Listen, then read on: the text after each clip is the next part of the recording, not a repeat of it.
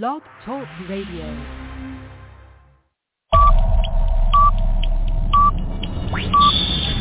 Ten,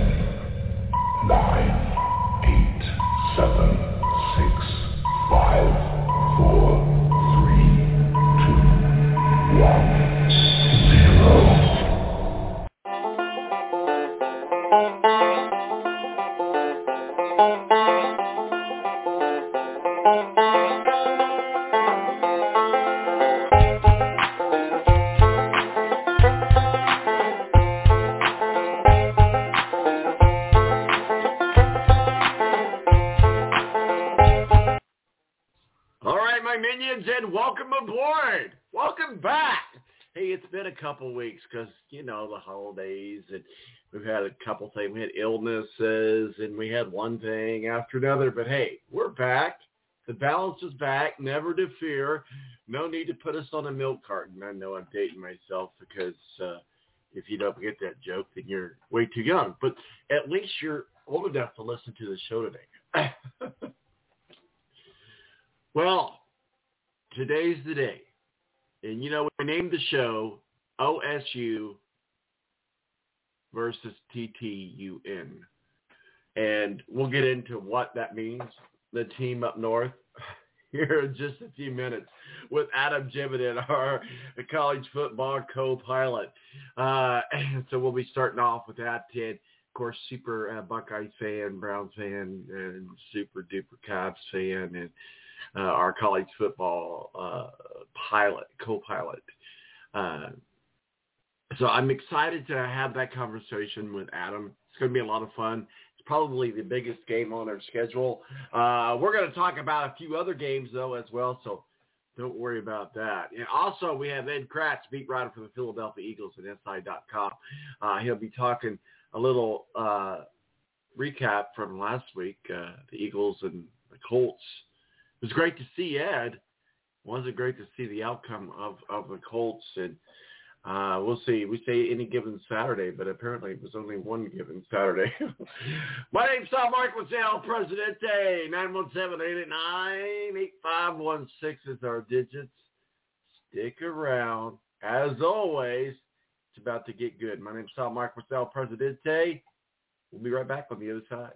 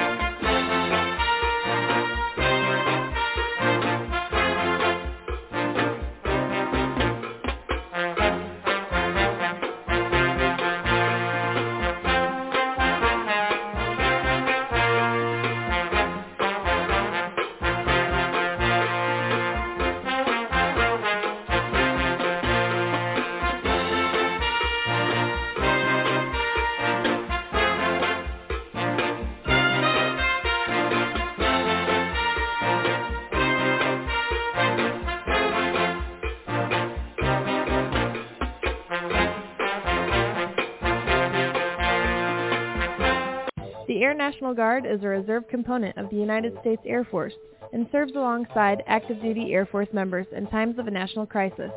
In addition, the Air Guard serves the state and local community in a wide range of capacities. The reason people join the Air Guard is as diverse as our members and includes such reasons as a deep desire to serve their country, money for college, travel, new job skills, and the pride that goes along with belonging to the greatest military organization in the world. I joined because I felt a calling to serve my country, but I didn't want to be far away from my family, so the Indiana Air National Guard was a perfect fit for me. With over 95 different career opportunities to choose from and 100% paid college tuition to any state-funded college, why not give us a call? Call 1-800-841-3103 or visit online at goang.com to find out more. Again, that's 1-800-841-3103. The Air National Guard, guarding America, defending freedom. Morning face. You get it when you don't sleep well. This is what happened to Linda. Morning, guys. Good morning. Ah, what is that thing? It's me, Linda. Oh my god, it talks! Run! No, it's me, Linda from HR. It looks hungry. Save the children. Save them. Stay back. I've got mace. Ow, that went in my eyes. Quit moving. It's called beauty sleep for a reason. And there's never been a better time to get some. Get 20% off IKEA Sultan mattresses. IKEA, love your home.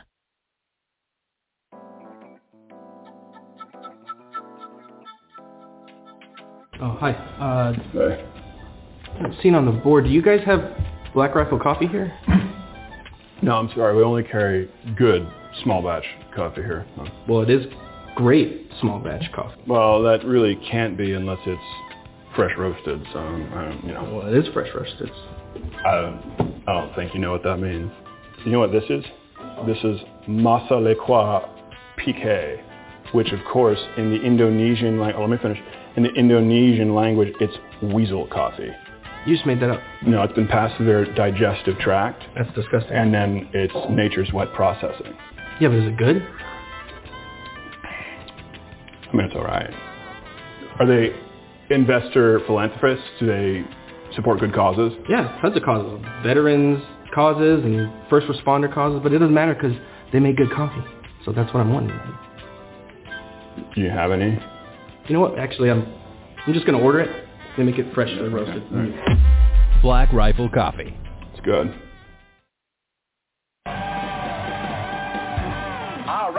Babies, and now it's time to go to our live remote man on the scene at the Pinedale Shopping Mall for the big WKRP turkey giveaway.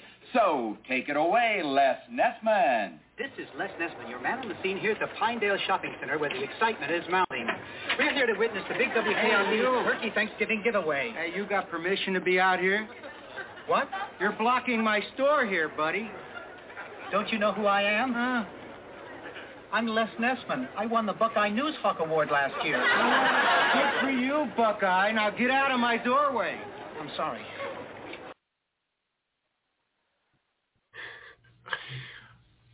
All right, welcome back to the balance. It's uh, Thanksgiving weekend, and uh, you you can't go in, especially an old time radio guy like myself.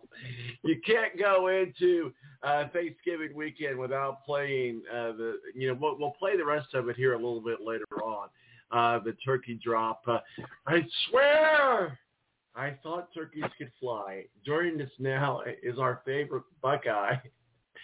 Uh, WKRP in Cincinnati. Are you familiar with that, Adam? Adam Jividen, our our college football I, I, fan. I am, but only only barely.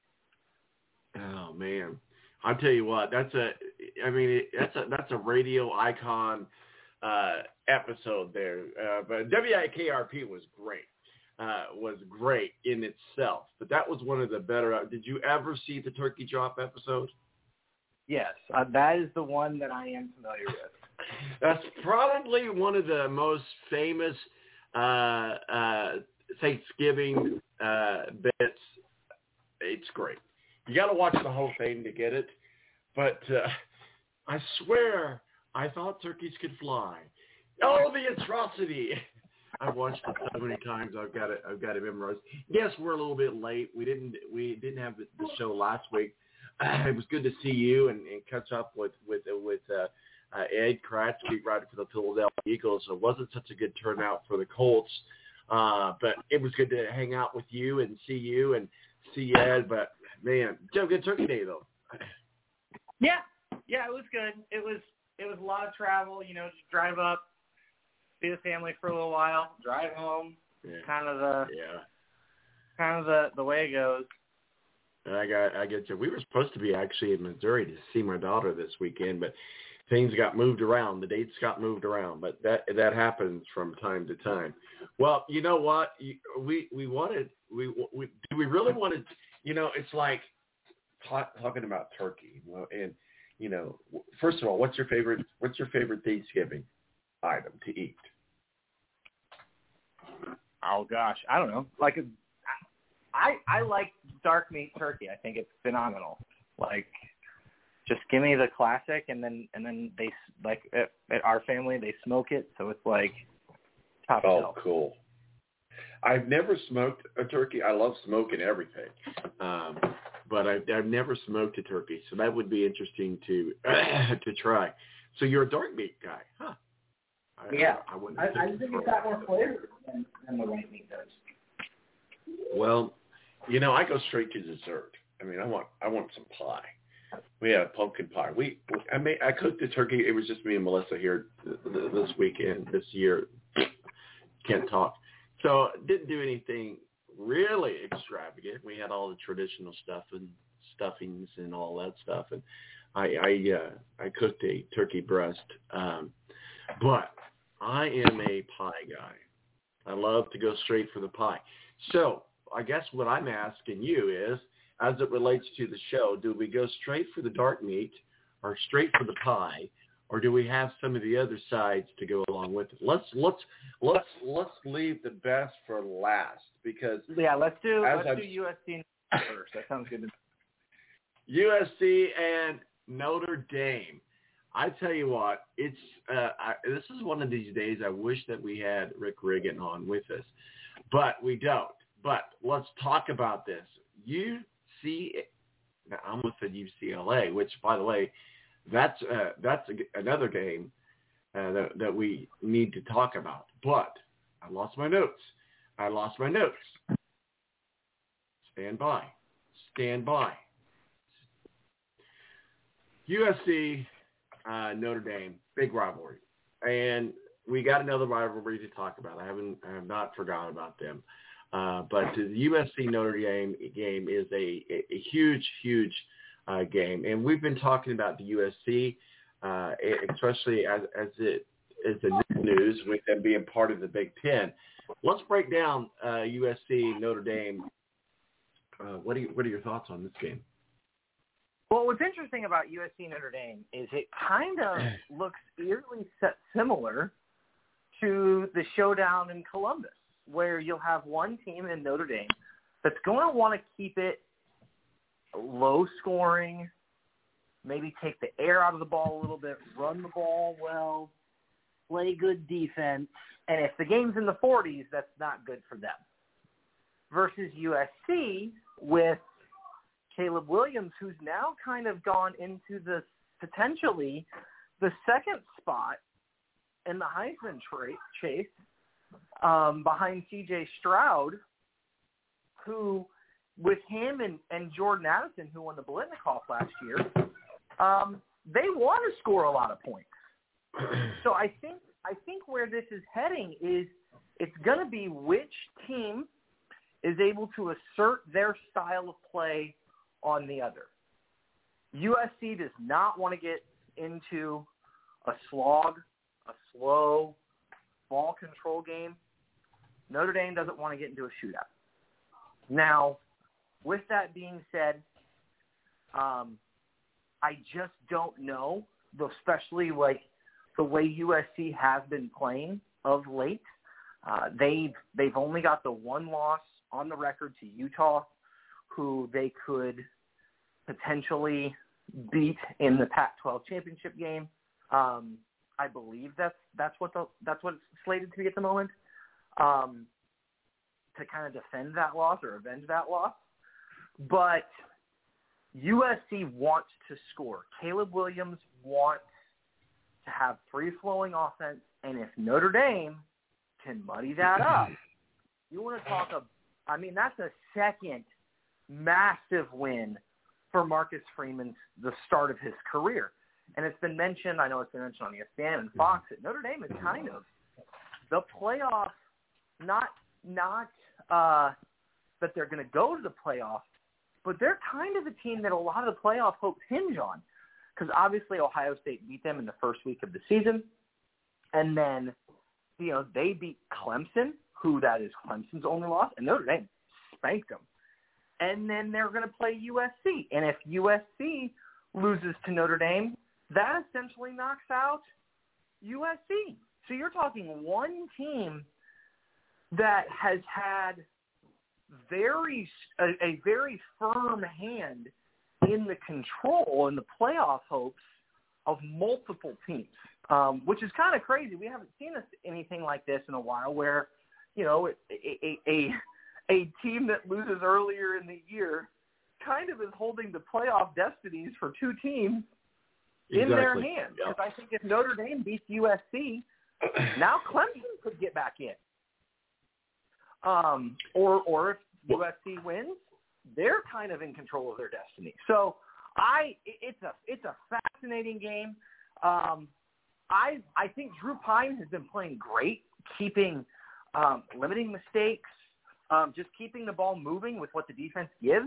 I will say USC's defense is really not good, and so I think this game. I've heard some people say USC wins by as many as like 14, 18. I think it's going to be closer.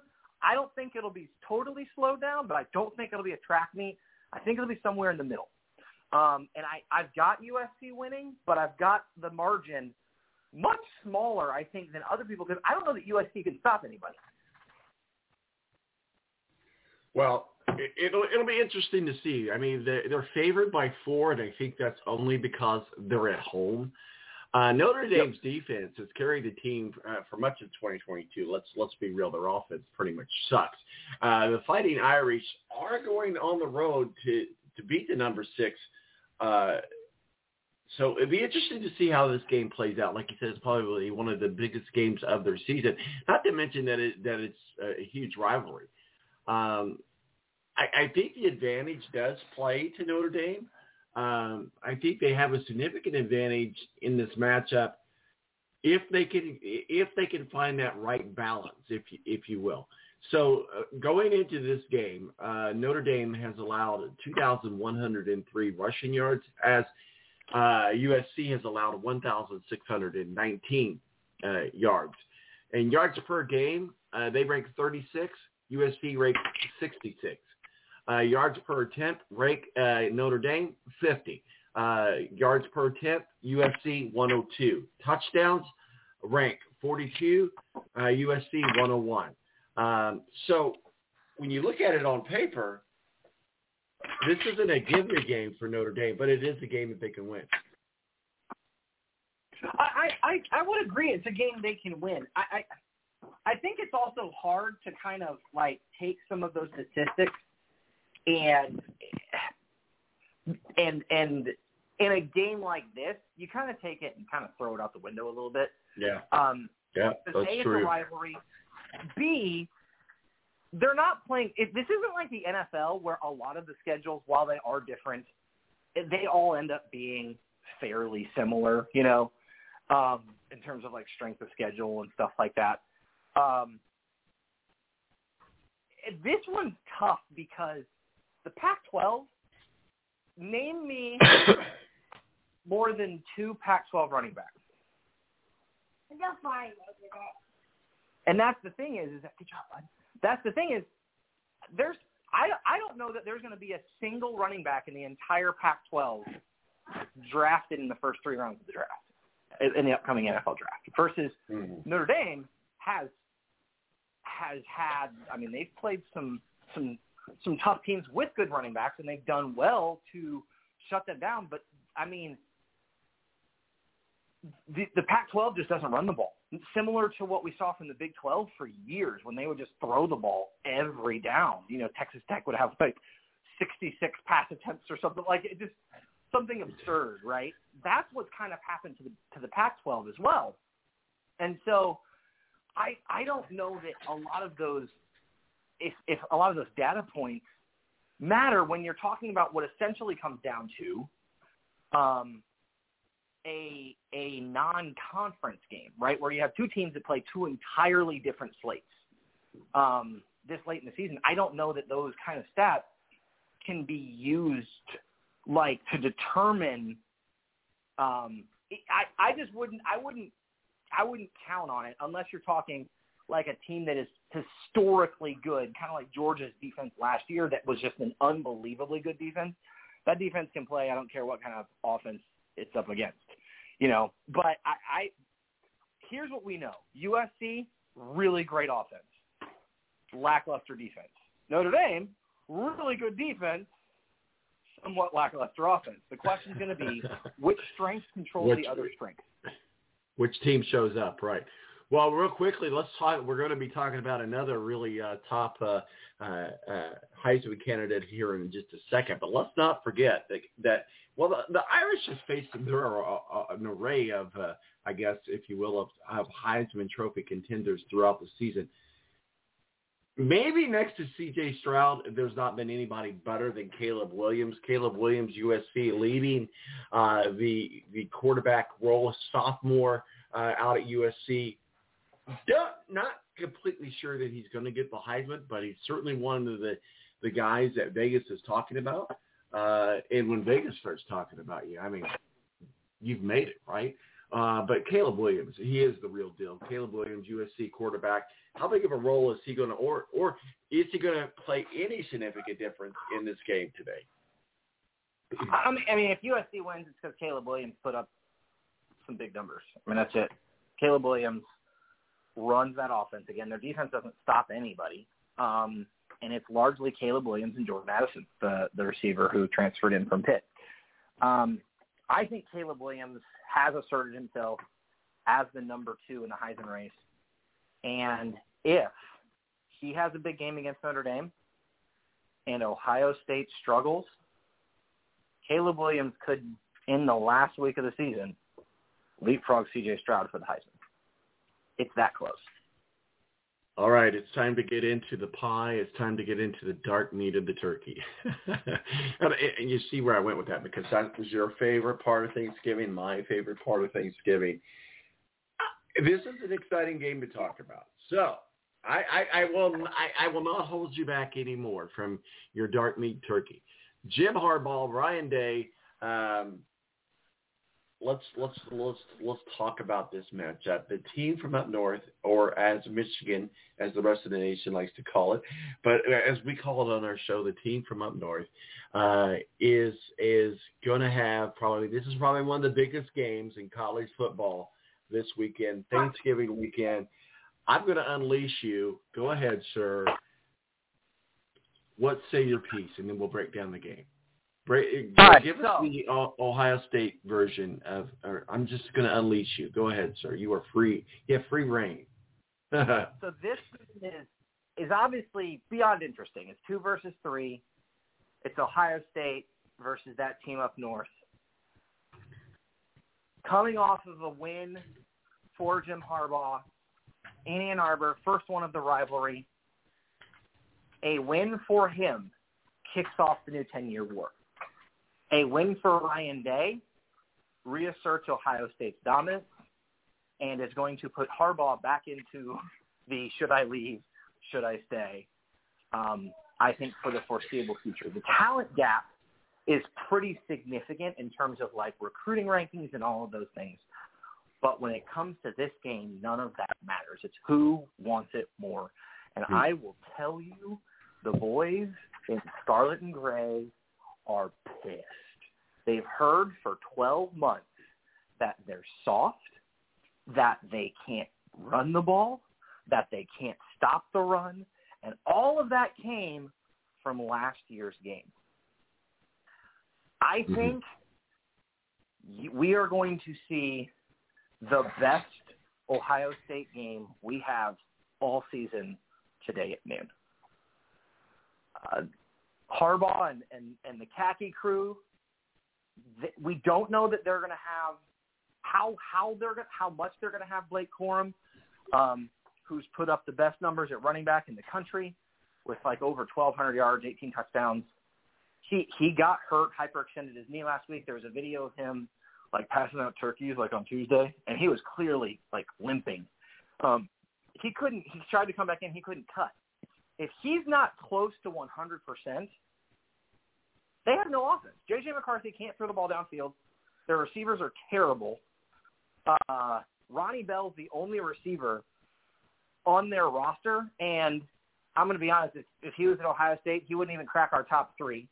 Um, and I think Marvin Harrison Jr., Emeka Egbuka, uh, Julian Fleming, Cade Stover are going to have a field day against a Michigan secondary.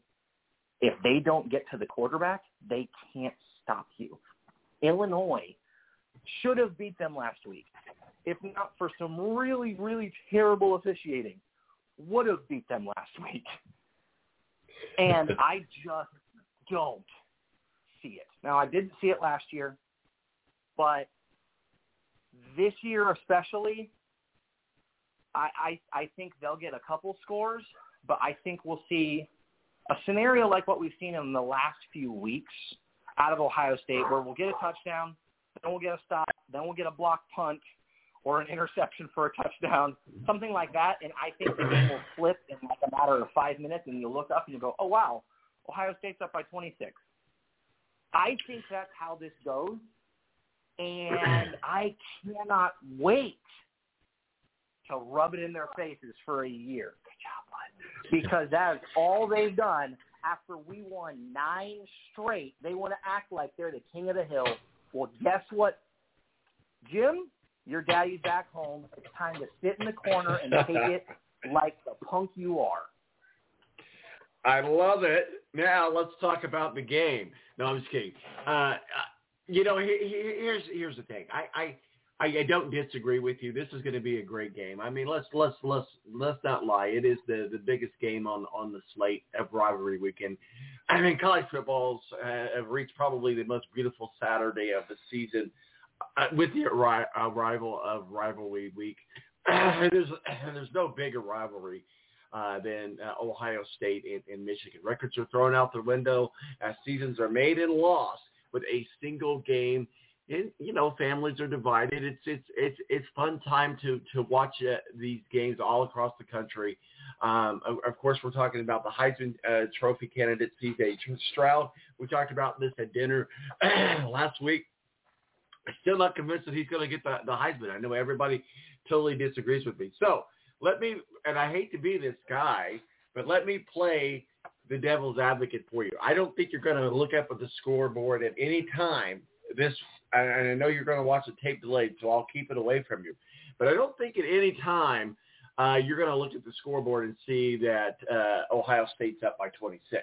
Now, does that mean that, that Ohio State's not going to win the game? No, they they they, they they're I, I they're I, I, I mean, I could go either way with it with this with this particular game, but head coach Ryan Day has been waiting for the 2022 edition of the of the game for the past 12 months, as you as you mentioned it, uh, and so what we, what we saw last time was a 42-27 loss in 2021. Uh, okay, it, it is what it is. It is it is a past game. Uh, here, here's my thing, and and and, and, and home, home field advantage goes a long way. It goes a long way at Ohio State. Goes a long way at Michigan. How big of a role does that play? You got you got to look at that. Uh, the, I I don't think that we're going to have another 42-27 loss, anything like that. But I don't think at any time are you going to look up at the scoreboard and see that Ohio State's up 26. I know that's that's probably. Here's the thing. Here's the uh, thing, though. Go ahead. If they don't score early and we do, they can't play catch up. They don't have a passing game of any note or any merit. Oh, Fred, dogs. Hold on. That's okay. I've got one, two, three of them actually.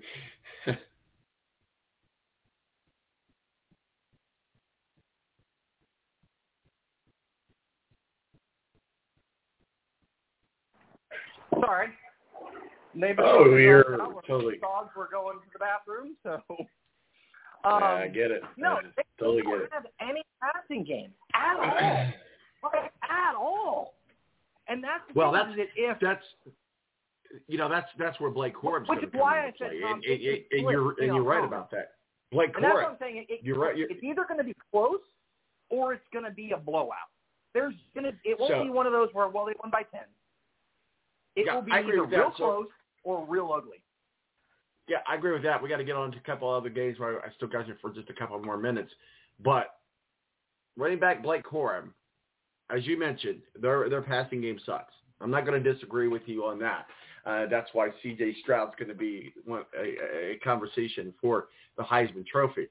But uh, Blake Corum, we don't know if he's going to play. At least I, the last update that I saw, Jim Harbaugh had no update. So he's the number two guy. I mean, he's probably the number. I mean, he's in the top five of, of top running backs in college football. So if he can't play, is that their Achilles heel that uh, Ohio State will focus on? Yeah, I mean that's that's kind of the point. Is if he can't play or if he's significantly limited, all they have to do is just pack the box and say, okay, J.J. McCarthy, can you beat us? Can you throw it more than five yards downfield? Probably not. And that's that's the point. Is they have an injury to their best player, and they've been crying all week about their injury, ignoring the fact that Jackson Smith-Njigba has played a whole whopping three quarters of football this year, and we've had dealt with injuries all season. You know what? Injuries are part of the game. You skunk weasels, suck it up, quit crying, and play.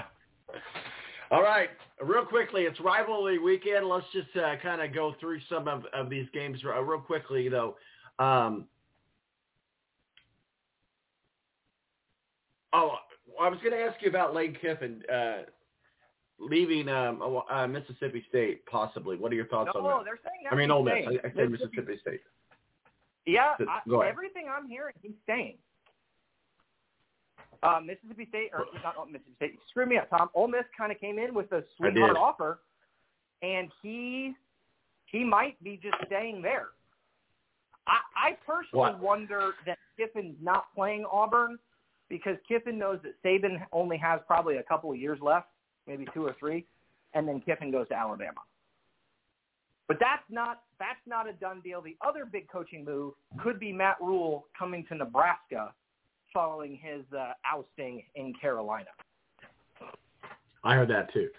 But I did know that Lane Kiffin met with his players and basically squashed it. So you might be right. You might be right. Let's go through uh, real quickly here because I, I, I know you can't stay with me very much longer. Uh, but it's rivalry weekend, so I'd be remiss if we didn't talk about some of these other games. Clemson versus, uh, we'll just go hot seat, uh, qu- rapid fire. Uh, Clemson versus South Carolina. This in-state rivalry has gotten a lot more interesting after South Carolina shellackled uh, Tennessee in week 12, which now we see Tennessee fallen to number 10. So that's they're out of the the, the uh, conversation for the playoffs. And I hate to go back to the game that we just finished, but is is a loss Michigan or Ohio State? It doesn't matter. Is a loss kick that other team out of the playoff conversation? Uh, maybe. Um, I say maybe because if Georgia takes care of business and beats LSU, they would be number one. Whoever wins the game today will be number two. Three and four are yet to be decided because you still have, and it will be a combination of either an undefeated TCU. TCU does not get in with one loss.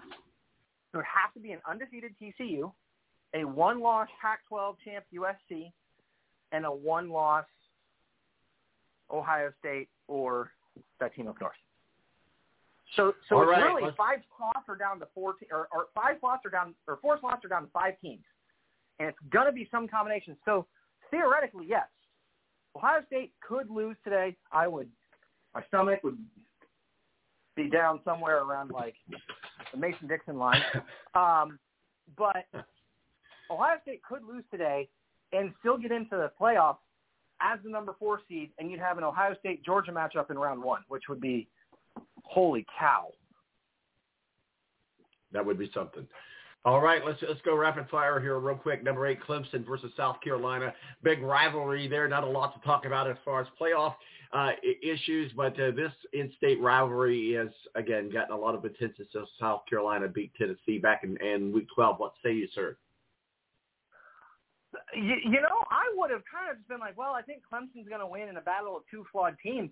After South Carolina did that to Tennessee, I'm going, wow, I don't know, because Clemson has yet to have a game all season where you watch them and you're like, wow, they look great. I I'm kind of leaning South Carolina because I just I just don't think Clemson's got the juice. Well, what do we think about Spencer Rattler? You know, he he, threw for six touchdowns against. I keep going back to that game because I think that's the biggest win they've had of the season. Uh, but he he went uh, for uh, six touchdowns against uh, Tennessee in Week 12.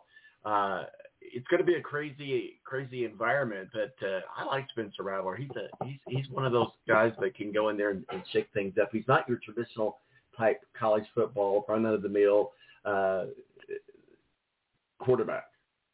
I mean, he was he was coming into his draft class or in his recruiting class. He was a number two quarterback recruit in his class. So Spencer Rattler's he's talented. He just has not been able to in his career avoid just horrifically dumb mistakes. if you can start to do that, I mean, you're talking about a guy that that is very talented and maybe the best quarterback that Clemson has played all season. No, I take that back because they played North Carolina, and uh, and he's Drake Maye is stupidly talented. So he'll be the second best quarterback that Clemson has faced this season. So all right, let's let's move on. Number seven, Alabama. I love saying that. Number seven, Alabama. Can I say it again just because it's Thanksgiving weekend and we're, we're thankful for things? Number seven, Alabama versus Ironbar. I, I, I, Auburn. It's hard to imagine that the 2022 Iron Bowl is just simply for pride. Uh, but uh, let, us talk about this game. What, do, what are your thoughts, Alabama and Auburn? You know, normally when Alabama's not playing for a national title, those are the games that Auburn usually wins. They strike up and like they'll win that game. But Auburn's terrible. They're they're a dumpster fire. So Alabama's gonna win and they're gonna like beat their chest over. We beat our rival, we beat Auburn, but Auburn. so congrats Alabama. You beat a really, really a, bad Auburn team. Yeah, this is a me. This is a me nothing uh, type game, but I love it because uh, Alabama win or lose, they're not going to the championship this year. Uh, let's talk about number twenty-one. This is this is this is a great rivalry. Number 21 Oregon State versus number nine Oregon. Uh, again, in-state rivalry, and Oregon win, and the Ducks will face the USC in the in, in the uh, Pac-12 championship game, adding uh, to the uh, top 10 opponents. Uh, but a loss opens the door for Utah to and USC and Washington to play USC in the championship game. Um, I totally you know, forgot I, what I was going to say, but this is a this is a big game in the Pac-12. Yeah, it, it, this is a big game. Really, if USC wins today, they want Oregon to win because they want a matchup against the top ten team because that would cement them as the number or in the playoffs, and and, and it would allow USC to potentially leapfrog an undefeated TCU because USC has had a stronger strength of schedule even though they have one loss and TCU would be undefeated, USC would have had a much harder slate to get there. And I think you could see a scenario where USC leapfrogs an undefeated TCU to climb to the number three spot um, to play the winner of Ohio State and that team up north today. So it, it, it is a game that does have playoff implications, even though Oregon will not be in the playoff. Um, I, I think that's that's where that's that's how that game is headed. I do think Oregon wins. Um, Bo Nix has kind of settled in there at quarterback, um, but you know, I I think you're looking at an Oregon team that that is they they know who they are, they know what they do, and I would say it's been a successful first year for for, for Dan Lanning at, at head coach, um, following Mario Cristobal taking the Miami money. So, um, yeah, I, I've got Oregon winning this game um, and setting up what would be a really great Pac-12 championship against against USC. Yeah, you keep talking about the undefeated TCU. I mean, that has to happen. They they do have to they do have to run the table. They have to go They've undefeated got, to make it. They can't they can't get in with one. Yeah, yeah, absolutely. And they've got Iowa State. I mean, I I would think because they know they have to go undefeated, they're not overlooking the Cyclones. But this might be a game they can relax a little bit. We say we, they shouldn't, but if if you got a game on your schedule and you know you got to go undefeated, are you feeling good about Iowa State? I would not feel good against going against Matt Campbell, Mm-hmm. the head coach at Ohio State or at Ohio State. You got to be State. nervous because they they had a really close game against Texas. So there's that Yeah, variable too. Go Iowa. State comes up with unexpected upsets every single year, and this very well could be it. TCU has been playing with fire. They, I mean, they won on a last-second field goal this last week, and I and I feel like now that it's getting close, they're starting to play tight, and they're starting to. They're not. They're not just letting it fly and fly around the field on defense like they were earlier in the season. Could Iowa State come up with the the the win? They absolutely could, and I don't know that Iowa State wins this game. I don't know. I think TCU wins, but I think heading into a Big 12 championship game, TCU is going to be on upset alert in a big, big way because I think they are starting to succumb to the pressure. What were your thoughts about the Mississippi State o- o- Ole Miss game on Thursday, Thanksgiving? Oh, the Egg Bowl. Um, it felt very much like a team that thought they were going to lose their head coach and they'd kind of checked out. And then Lane Kiffin afterwards said he's not going anywhere. So that, that's just that's kind of how it looked to me. It looked like the Ole Miss players didn't want to be there. LSU at Texas A&M. Gotta like LSU on. LSU's going to boat race them because Texas A&M is a dumpster fire, and Jimbo Fisher is the most overrated coach in all of college football. I, I- I love your. I- Which I is lo- saying something because Jim Harbaugh is still a coach in college football. we're going to create a T-shirt for uh, Adams Jividen's, uh, Jividen's, isms, isms, Adams isms, boat racing, curve stop, uh, respect the wood, we respect the woody. Those are all T-shirts coming your way. Curb stop is my favorite. Kansas at Kansas State. You like Kansas in this one? I do like Kansas, dude. Lance Leipold, he is doing some work up there. Uh, if you didn't know better, you would think that Kansas is uh, more known for their football than their basketball. But I mean, exactly. They did you know the way that they're scoring some points. Uh, they've had a great Uh, season. I just I, I really want to see Kansas kind of put a capper on it, um, off on their on their awesome season, win this rivalry game, get a New Year's Six bowl most likely, um, and that's the other thing too that we didn't mention with the Notre Dame USC game. Marcus Freeman, Mm-hmm. if they win this game, Notre Dame's going to be in a New Year's Six game, which would be a massive success for his first year. So. Mhm. I there's a lot on the line this rivalry weekend, not just for the playoff, but for how does the rest of the bowl set up, and for some of these young coaches, um, how is it going to start to set their program up for where they want to head in the future? Well, real quickly, uh, I I know we got to let you go. I appreciate you spending a little extra time with us. Two two uh, teams I want to talk with you about. We're going to be talking about in the NFL segment here in a little bit with Ed Kracz, um, beat writer for the uh, Philadelphia Eagles and SI.com. It was great to to uh, hang out with him last week, and it was glad that, that you were able to join us uh, for dinner. But uh, let's talk about the Colts and that Eagles game. I mean, disappointing loss to say the least. But do we see an improved Indianapolis Colts team under Jeff Saturday? He's not going to be the head coach. But I did see on the rumor mill this week now, I, I'm one to stoke the fire a little bit. I've been known to do that. Uh, uh, uh, uh, the guy that used to coach for the Sean Payton is looking at coming back to the NFL. Two teams he's looking at. He's looking at the uh, Cardinals and what was the other team? I can't remember. But the Cardinals is Char- one of the teams he's look. The Chargers. The Chargers. That's right. Is are those the only two teams? Because you know, hey, it's the Colts. We've got to throw him in the conversation. He's not coming to the Colts. But are, are, are, are I'm encouraged to see the Colts play the way they they. Although, as we talked about at dinner last week, the the Eagles we knew the Eagles de- defense was going to be relatively a cakewalk. Um, so we knew that the Colts had a very good chance of, of winning that game.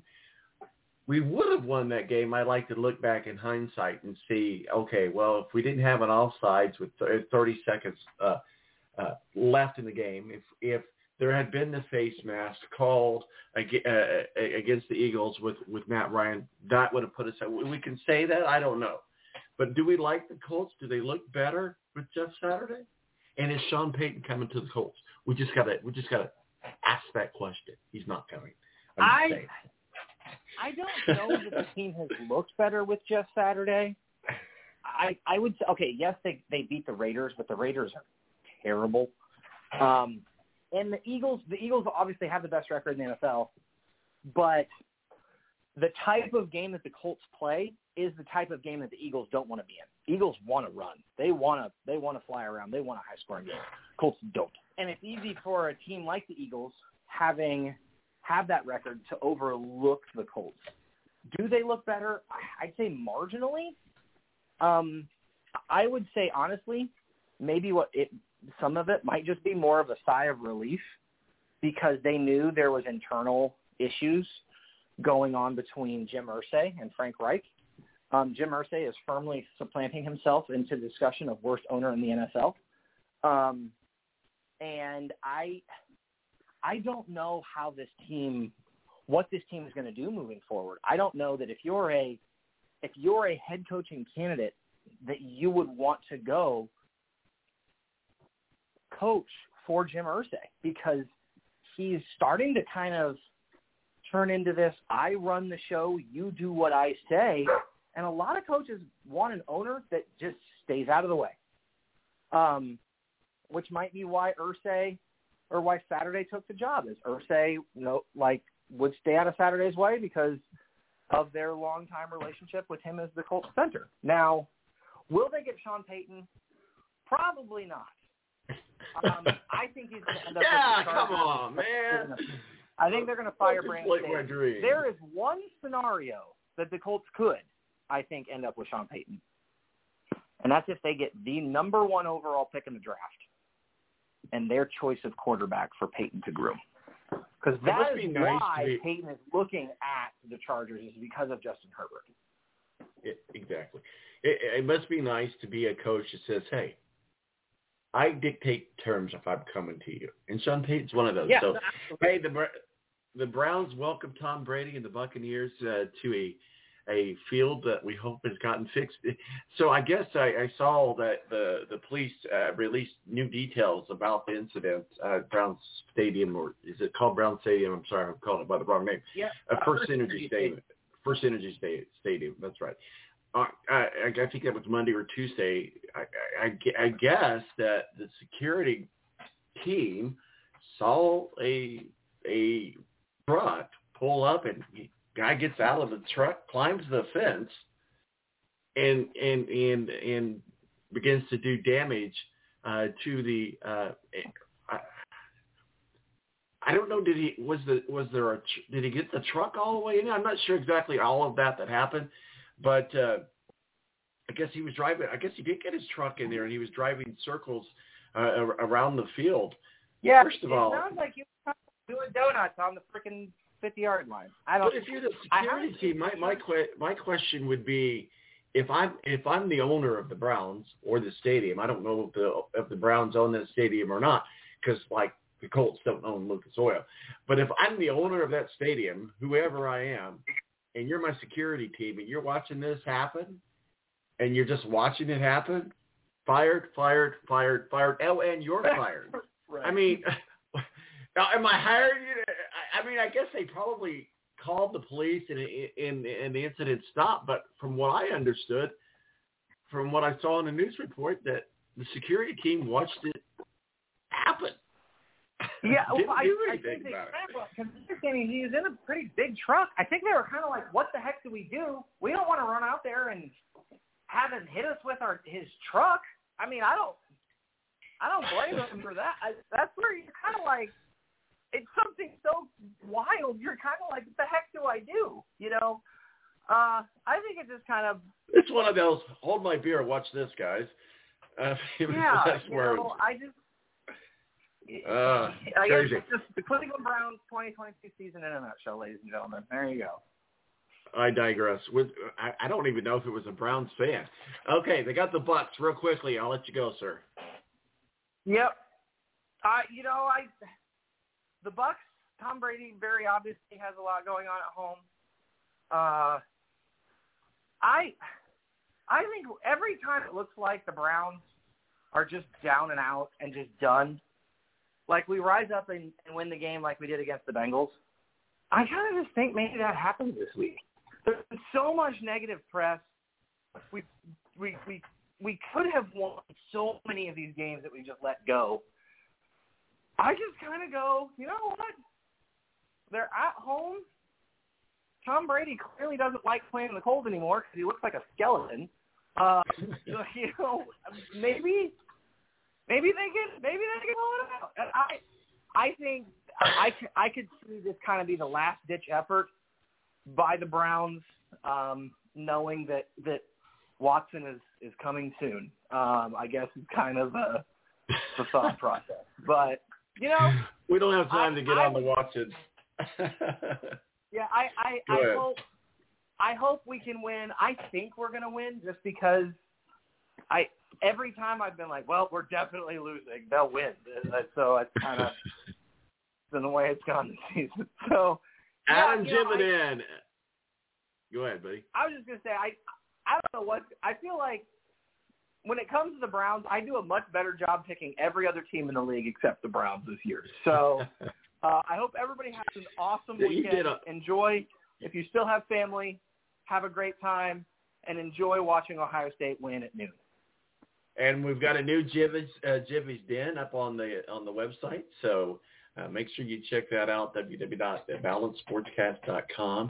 Uh, and uh, what what what can they expect from Jiv- Jivy's Den? What what do we got up there? Oh yeah, we'll have we'll have another one up. Um, we'll have one leading into we'll have a new uh, article up heading into uh, championship weekend next week.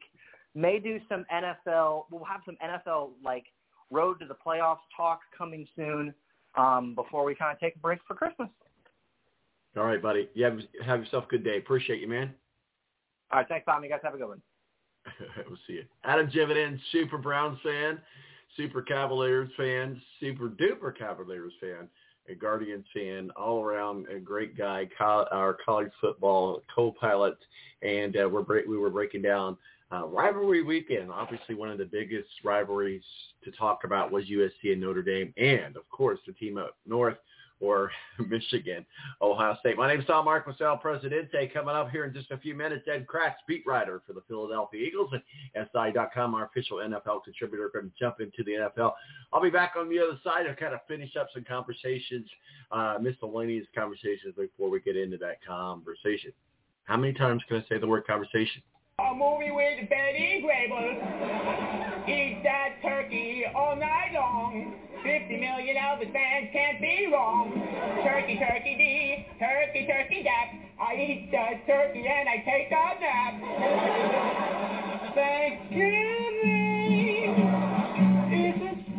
The Air National Guard is a reserve component of the United States Air Force and serves alongside active duty Air Force members in times of a national crisis.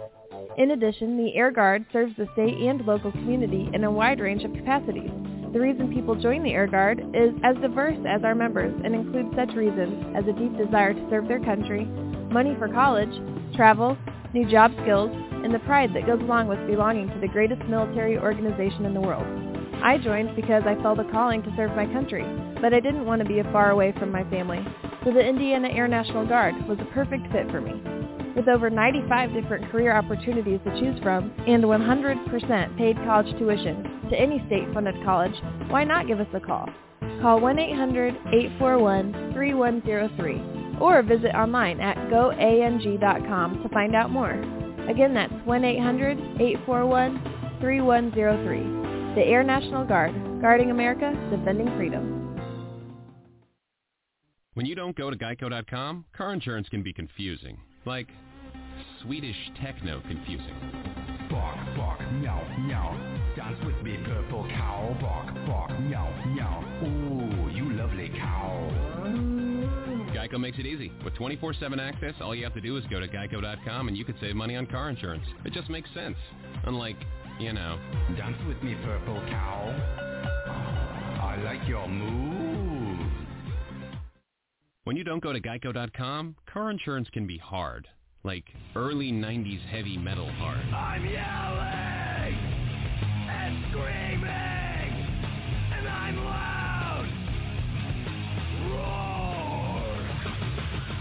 Geico makes it easy. You can review and update your policy or report a claim on geico.com or the Geico mobile app. Because shouldn't we all have a little less stress in our lives? I'm not even upset about anything. Morning face. You get it when you don't sleep well. This is what happened to Linda. Morning, guys. Good morning. Ah, what is that thing? It's me, Linda. Oh my God, it talks! Run! No, it's me, Linda from HR. It looks hungry! Save the children! Save them! Stay back! I've got mace! Ow, that went in my eye. Quit moving! It's called beauty sleep for a reason. And there's never been a better time to get some. Get 20% off IKEA Sultan mattresses. IKEA, love your home.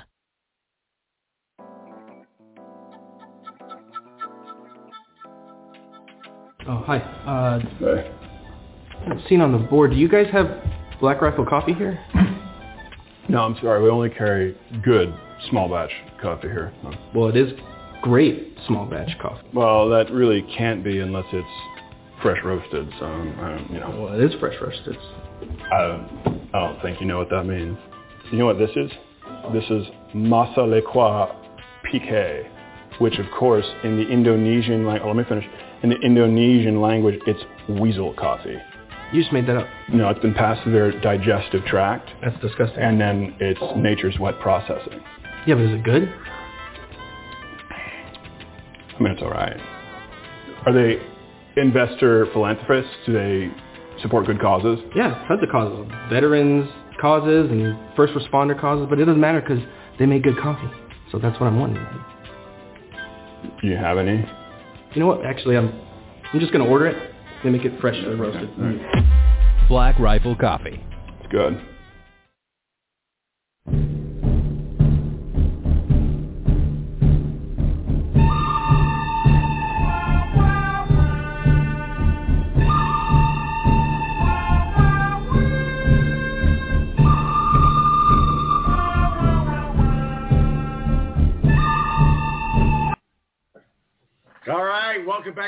Balance. My name's Tom Mark Marcel, Presidente. It is rivalry weekend. Love it. And one of the biggest uh, games that we, we, talked about. And thank you, Adam Jividen, our uh, super Browns fan, super Buckeyes fan, super duper uh, uh, Cavs fan, uh, super Guardians fan, all about Ohio. But most importantly, he is our uh, college football co-pilot. He seems to think and I, I don't mean to burst his bubble, uh, but he seems to think that uh, we're going to look up at the scoreboard here a little bit later. The, game starts at 12 on Fox, by the way. Ohio State, number two and number three, Michigan. Conversations are to be had on the implications of whoever loses in this game. Are they going to get in the playoffs? Yes and no. I mean, probably Ohio State can uh, suffer a loss. Uh, Michigan, I'm not sure, but this is going to be a tight conversation. It's going to be a tight, tight game. Obviously, Ohio State head coach Ryan Day has been waiting for the 2022 edition of the game for the past 12 months, keeping the 42-27 loss in the uh, uh, fresh in the players' minds. And uh, as Day said this week in, in a press conference, he goes, "Our guys know." How they felt the pain last year. Well, this is not going to be, I don't think this is going to be the easy layup. Now, there's some Achilles heels uh, that we that we would look at, obviously because their passing game does suck. Uh, so they're, they're going to rely on whether or not Corum is playing or not. Obviously, uh, one of the top running backs in the nation.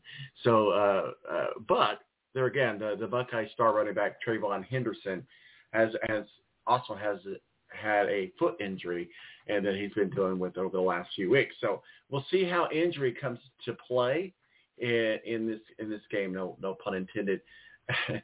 Uh, and, and, according, we, we had the conversation uh, whether or not that um, uh, Lane Kiffin is going to be leaving Ole Miss. Uh, he says no. He's, stay, he's staying right where, of course, that's what you expect him, him to say. So we'll see how that plays out, but that's certainly a um, some sort of a, a distraction, if you will. Is it a distraction? I don't know. I think it would be. Uh, and then Notre Dame at USC, we talked about that game as well. Looks like it's going to be a good game. I know it's going to be a good game. It's at home. It's in LA. I mean, the uh, the Irish are flying across the country. There's a lot of r- things that you could come into play. The uh, uh, USC, the Trojans are favored by four. I'd stay away from this game if you're in the betting world, uh, which I kind of am, sort of. I do it for fun. Um,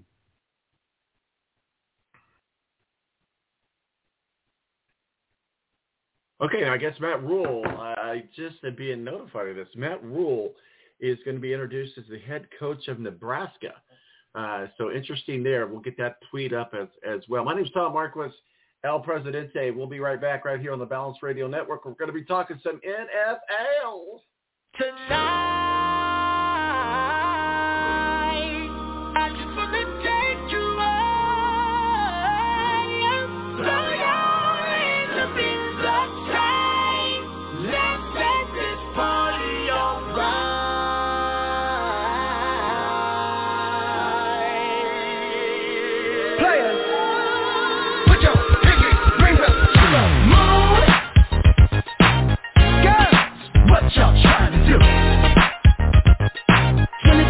24 karat magic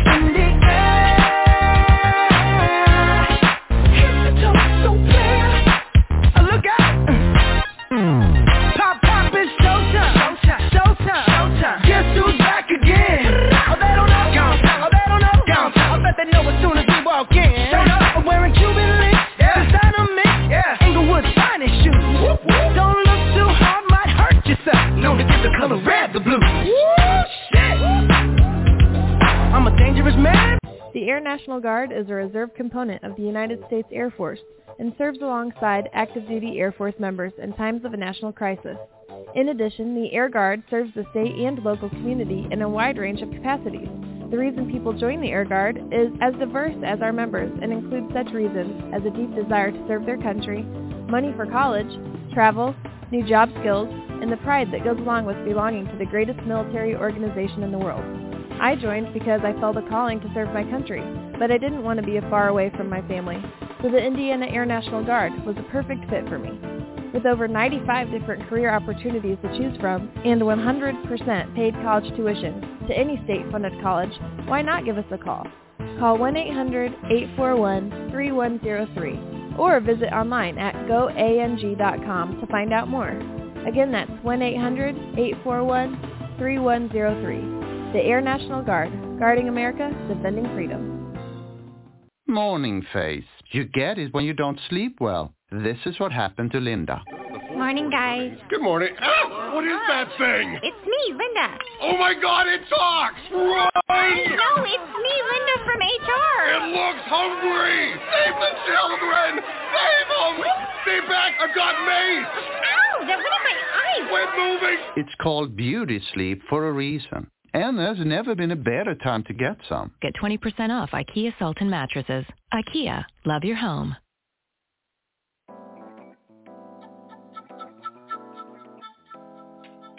Oh, hi. Uh, seen on the board, do you guys have Black Rifle coffee here?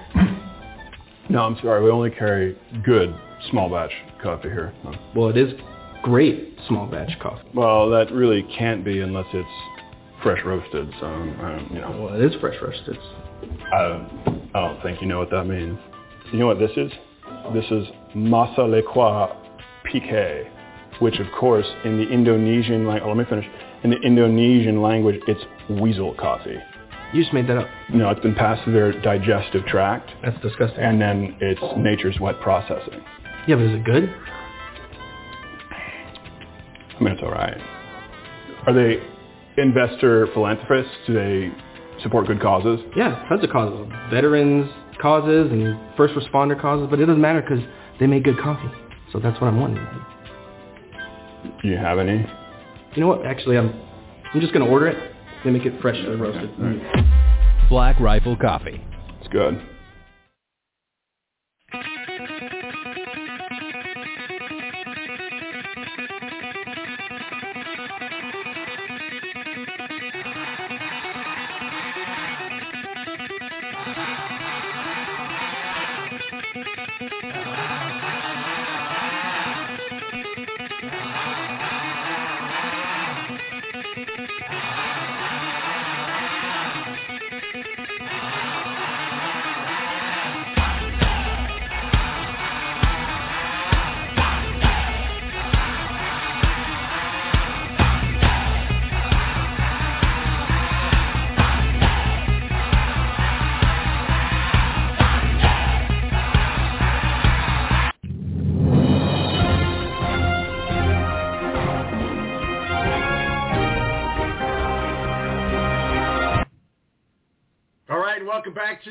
Balance. We just finished up our college football segment. I wish we had uh, Adam on when we broke this earlier, uh, but uh, breaking news coming to you straight from the Balance Studios, the Balance Studios in the west suburbs of Indianapolis. Nebraska hires Matt Rhule as their head coach. Of course, he's the former uh, Carolina Panthers uh, coach. Matt Rhule is the new head coach of the Nebraska Cornhuskers. Ed Kracz, beat writer for the Philadelphia Eagles, now to help us break down the NFL in uh, Thanksgiving week. A lot to talk about this week, but uh, Ed Kracz, how are you, sir? Happy Thanksgiving to you. Late, sort of. yeah, well, hey, happy happy Thanksgiving. Better late than never. Um, but we texted on the holiday, right. so we already broke bread together. We we did. So, sort of. Looked like you had a great time. Looked like Yeah. you had a, a good time My with favorite. family. Hmm Yeah, big big crowd. A little little lighter this year. We only had 18. Usually, we're on the uh, north side of 20. But um, My son down Yeah, in North great time. Carolina. My son out in North Carolina, he was working with his church and hosting some people. He had like uh, 40 people at his house. I'm like, jeez, man. hmm. So, but it, we, we, That's we kept it low key. We, we we thought we were going to Missouri this weekend, but it didn't happen. But that that date's got moved back. So we had just planned on having just a low key here at the house. So uh, we we did that, and you know, what's your what's your favorite turkey or favorite uh, Thanksgiving? What could be turkey, but what's your favorite Thanksgiving food item? uh, well, I'm a, I'm a turkey guy, Tom. I mean, you know, uh, White or dark? I've been called. I, uh, I like both. You know, a little gravy, uh, you know, on an open face sandwich or some mayonnaise uh, with some plenty of salt. You know, I'll, I'll take uh, take any of that. But you know, you don't get Hey, turkey a whole lot during the course of the year. So I'm a turkey guy. I like going back to the turkey. I love, I love, I do love turkey, but I'm a pie guy myself. Uh, so, oh, okay. And Melissa oh, makes some have some of my cookies too. Yeah. Yeah. I, I did have a turkey sandwich left over. Is there, is there anything better than a leftover turkey sandwich? I don't think so. Man, mayonnaise. but I you- can't you, think of mentioned mayonnaise. No. I like cheese on mine too. Yeah. So Okay. Well, there you go. Good. Yeah. I don't, I, yeah, that's a good way to do it. So no doubt. we're breaking news here on, on the balance. I, I know you're familiar with this guy, uh, Matt Rhule, uh, former coach at, at, at the Carolina Panthers, goes to Nebraska Cornhuskers. Good, bad, or indifferent? Well, yeah, I think that's a good hire for Nebraska. Um, you know, Rhule was a great coach in college. You know, he started at Temple. Really, you know, Temple's not known for its football prowess, obviously, but Matt Rhule uh, had him in the bowl a couple times, and then he went down to Baylor and did well with Baylor, and he tried the NFL. It didn't quite work out, but you know, no shame there. We've seen, you know, Nick Saban couldn't cut it in the NFL either. Uh, Chip Kelly, you know, a lot of these college guys that come over from or into the NFL. Cliff Kingsbury, I guess, is doing an okay job in Arizona, but I think he's on the hot seat. So, you know, it's not an easy transition going from college to pros. So, Rhule tried it, didn't quite, you know, put the Panthers where they wanted to go, and now he's back at Nebraska. I think it's a great hire, and, and you know, good for Nebraska. Um, they've been down for so long, and hopefully Rhule can turn that around. Ed Kracz, beat writer for the Philadelphia Eagles at SI.com. It was so good to uh, connect with you last weekend uh, over dinner. Uh, I wish that we had great results for the Colts. Uh, so we'll start there and with the with the recap from last week's game. Of course, you've got the, the, Packers this week, I believe. But uh, let's let's uh, let's talk a little bit about. You know, we say any given Sunday, we said any given Saturday is kind of the joke. But I, you know, let's let's get it out there. Let's we'll talk about it in just a second. Sean Payton talked about coming back to the NFL to, to the Chargers or the Cardinals. Those are the two teams that he considers. But of course, everybody's talking about the Colts going to need to make a hire, and they're going to need to make a big time hire. Sean Payton, he's not coming to the Colts. Let's table that conversation here for just a second. Let's go back to last week's game. I really felt like, we talked about this at dinner, that the that the Colts had a real chance of beating the Eagles, and I feel like there was a lot of things, variables that happened. We could play the, the Monday quarterback, if you will, as we look at what happened with that Colts game uh, to only lose by one. It was deflating, but yet encouraging that we were able to go against one of the best teams in the NFL and only lose by one point. It, as as stupid as that sounds, uh, I think that the Colts are playing better under Jeff Saturday, and I also on my Monday quarterback, if you will, had we got that face masking call, which was clearly a face masking call. Had we not got the offside call with 30 seconds left in the game, that's that's going to be that's that's a, a cussing moment all in itself. Those are all things that that put us in a situation that we didn't need to be in. Uh, to to so I think we had all the pieces to win that game. I'm going to climb off the soapbox and let you do the recap as you were there. And uh, always, the city's a better place when you're here. But go ahead, sir. yeah, listen, I felt like I was kind of in an upside down world there uh, in the airport flying out the next day. Was, you know, I heard a couple of people talking about that non-face mask call on Haason Reddick sacking uh, Matt Ryan on that third and goal because you know fans in Philadelphia were complaining about not getting a face mask call in their loss to Washington that really turned that game on its head and put Dallas Goedert, their tight end, out for at least four games. He's on IR, and that was just flagrant. You know, the the you know he had his head just about ripped off. I mean, you know, Reddick's wasn't near as as flagrant, but nevertheless, he did grab a hold of the mask and. You know, I think the quarterback was already, you know, on his way down or down at that point, but you know, could have been called, probably should have been called, um, and then who knows what would have happened from there. Uh, but you know, officiating across the league hasn't been great. We saw a controversial game on Thursday on Thanksgiving at night with the Patriots and the Vikings, a touchdown that was uh, overturned um, for the Patriots that might have cost them the game. So it hasn't been great. Uh, and you know, when when I talk about what the Eagles went through with their face mask that didn't get called, you know, they were asked about it. The players and the team, you know, the coaches and Jason Kelce's like, you know, it's a loser's lament to complain about officiating. You know, we shouldn't be in that position. Uh, only losers complain about calls, but uh, you know, the fact is the calls can affect the game. And you know, be that as it may, it was you know a really good comeback from the Eagles' point of view they hadn't had a comeback that you know from double digits in the fourth quarter since 2010 when DeSean Jackson took back that walk-off punt return against the Giants to win that game. So that was kind of a you know a big win in, in that regard for Philadelphia. But uh, my contention, Tom, is that you know I think maybe the Eagles might have did you a little bit of a favor by winning because now. You know, if you look at the big picture, you know, you want to get a good draft pick here. Um, you know, the Colts aren't going to make the playoffs maybe Jeff Saturday proves to be the head coach going forward. But the more you lose now, the better chance you get of getting a quarterback in the draft. And and the Colts need a quarterback. Bottom line, it, it's something they've struggled to find in the last few years. They really haven't been in a position, I guess, to draft one uh, because they've had success with these uh, mercenaries that they bring in to play the position. But you know, you need a quarterback. So so really, I love mean, it if you look at it that way, if you look at the silver lining here, it was a good thing for the Colts to because you want to get a good pick in the draft. Absolutely. Well, if we get the number one pick, uh, we're sure to get Sean Payton. Let's get that. Let's let's let's, let's get that conversation out of the way.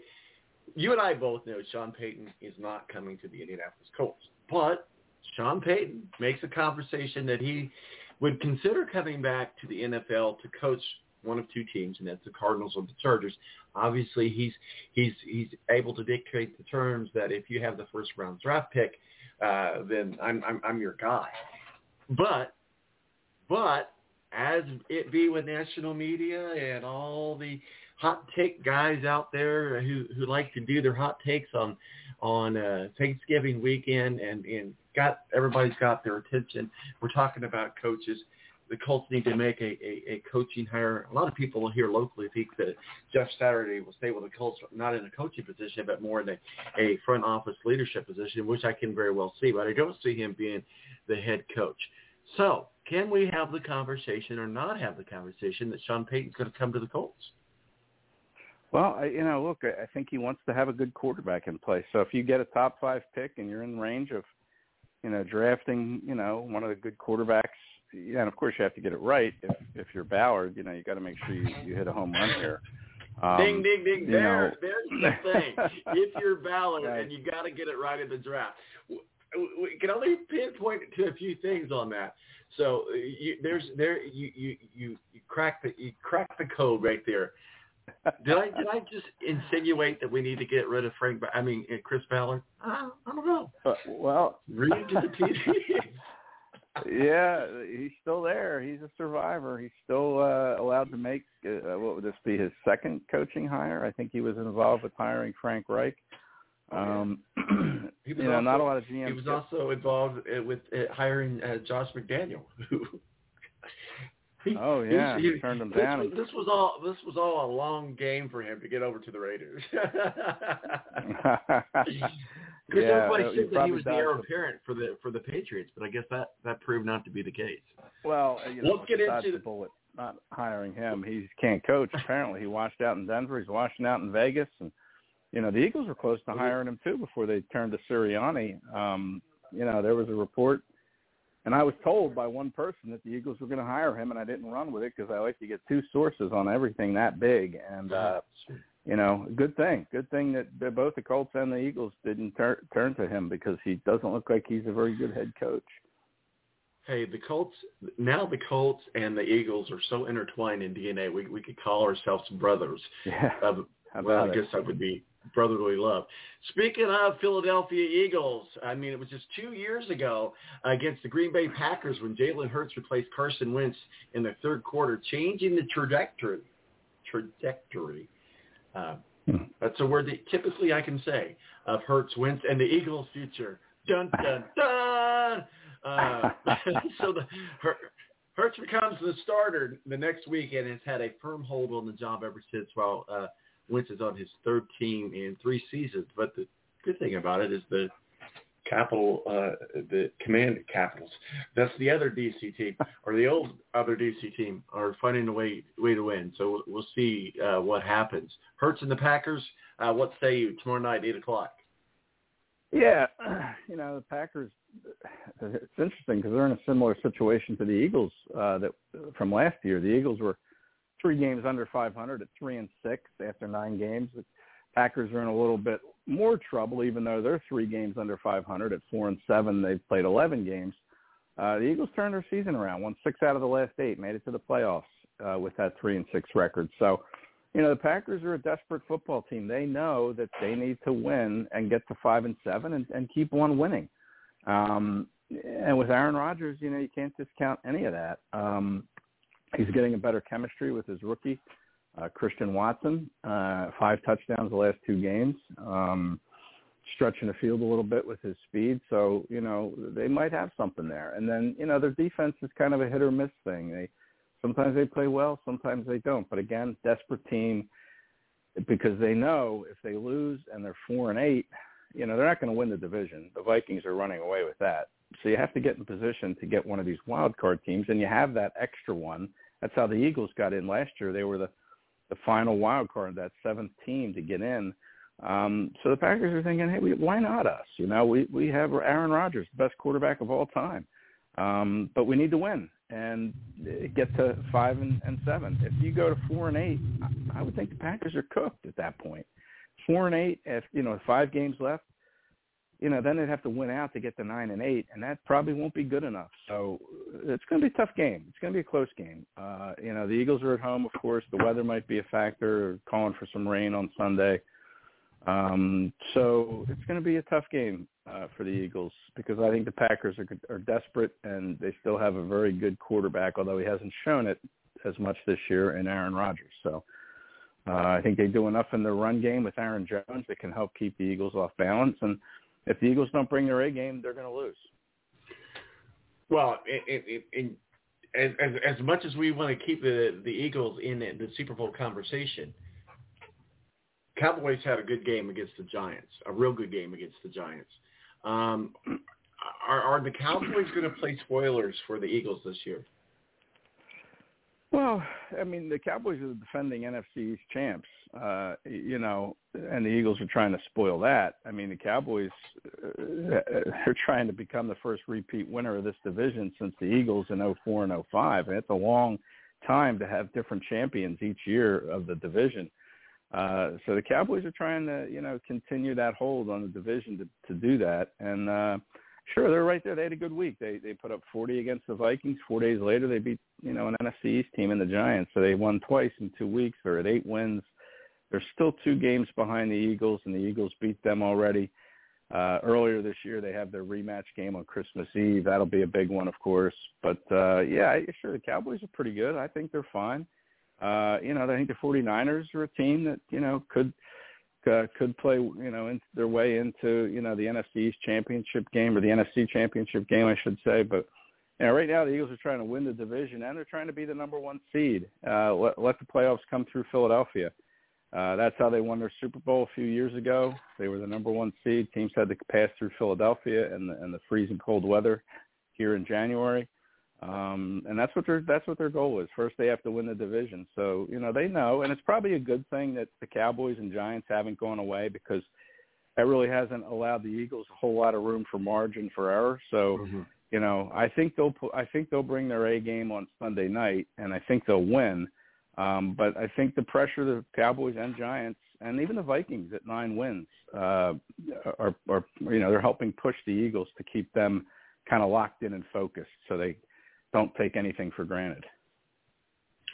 Well, I, I tell you what, I, I, I still like the Giants. I, I do. They they they're very impressive this year to watch. Uh, even though they lost to the Cowboys, I, is it just me or am I just uh, making things up to talk about because I host a show? But is, Shaquan, is Saquon Barkley a better player with the Giants than what we've seen him in, with other teams? And is he more calmer? Is he less devia? Less devia? He seemed like he's not a diva. let me put it that way. It, with the with the Giants, it seems like this is a good yeah. fit for him. Yeah, well, I mean, yeah, he was rookie of the year with the Giants when he came in from Penn State, and he's always been a good kid, hard worker. Um, you know, nice, you know, nice person, raised well. I mean, I've read a lot about Saquon because he went to Penn State, but he's also from, you know, this neck of the woods, uh, growing up not too far outside of Philadelphia. So, uh, he's just a good person overall. And, you know, he had the knee injury, which two years ago, which it takes a good year to come back from that. So last year he wasn't quite himself because he was still coming back from that, you know, terrible uh, knee injury, ACL tear. I think he had another tear in there as well. So now he's now he's healthy, and you know he's he's running like he did as a rookie and in his second year, and uh, that's really though the only offense that the Giants have. I mean, their receiving corps isn't real good. They're not an explosive team. They have a trouble. They have trouble scoring a lot of points. I mean, Daniel Jones has been better than years past, and I think Brian Brian Daboll and Mike Kafka, his offensive coordinator, get a lot of credit for that. I mean, Mike Kafka is being mentioned as a possible head coach candidate, maybe even in Indianapolis. Um, so yeah, I mean, I think they're they're a good, solid team. They play a very good defense, but you know, their weapons other than Barkley are, are really lacking, and that's something they're going to have to address in the off season. Well, that was a great game to watch uh, for Thanksgiving. It, it was actually a fun fact here. It was the, the highest rated Thanksgiving game on TV in NFL history. That's probably because people got done eating and just said, uh, screw it, I'm going to sleep tryptophan. so the TV stayed on. You know, that's how they they gauge it. I don't know how they they used to do the Nielsen ratings and stuff like that, where people would actually do paper ballots sort of thing. They don't do that anymore. I don't know how they do it electronically to figure out how their viewership is, but they said it was the highest watched uh, NFL game on Thanksgiving Day in NFL history. Fun fact for you. I like the Bills and the Lions. I can't get away from Josh Allen. He didn't play so good the whole the whole game. But when it comes down to being what you need to be as a quarterback of an NFL team, Josh Allen did not let you down. But the Lions are the worst and best in the NFL, if you will.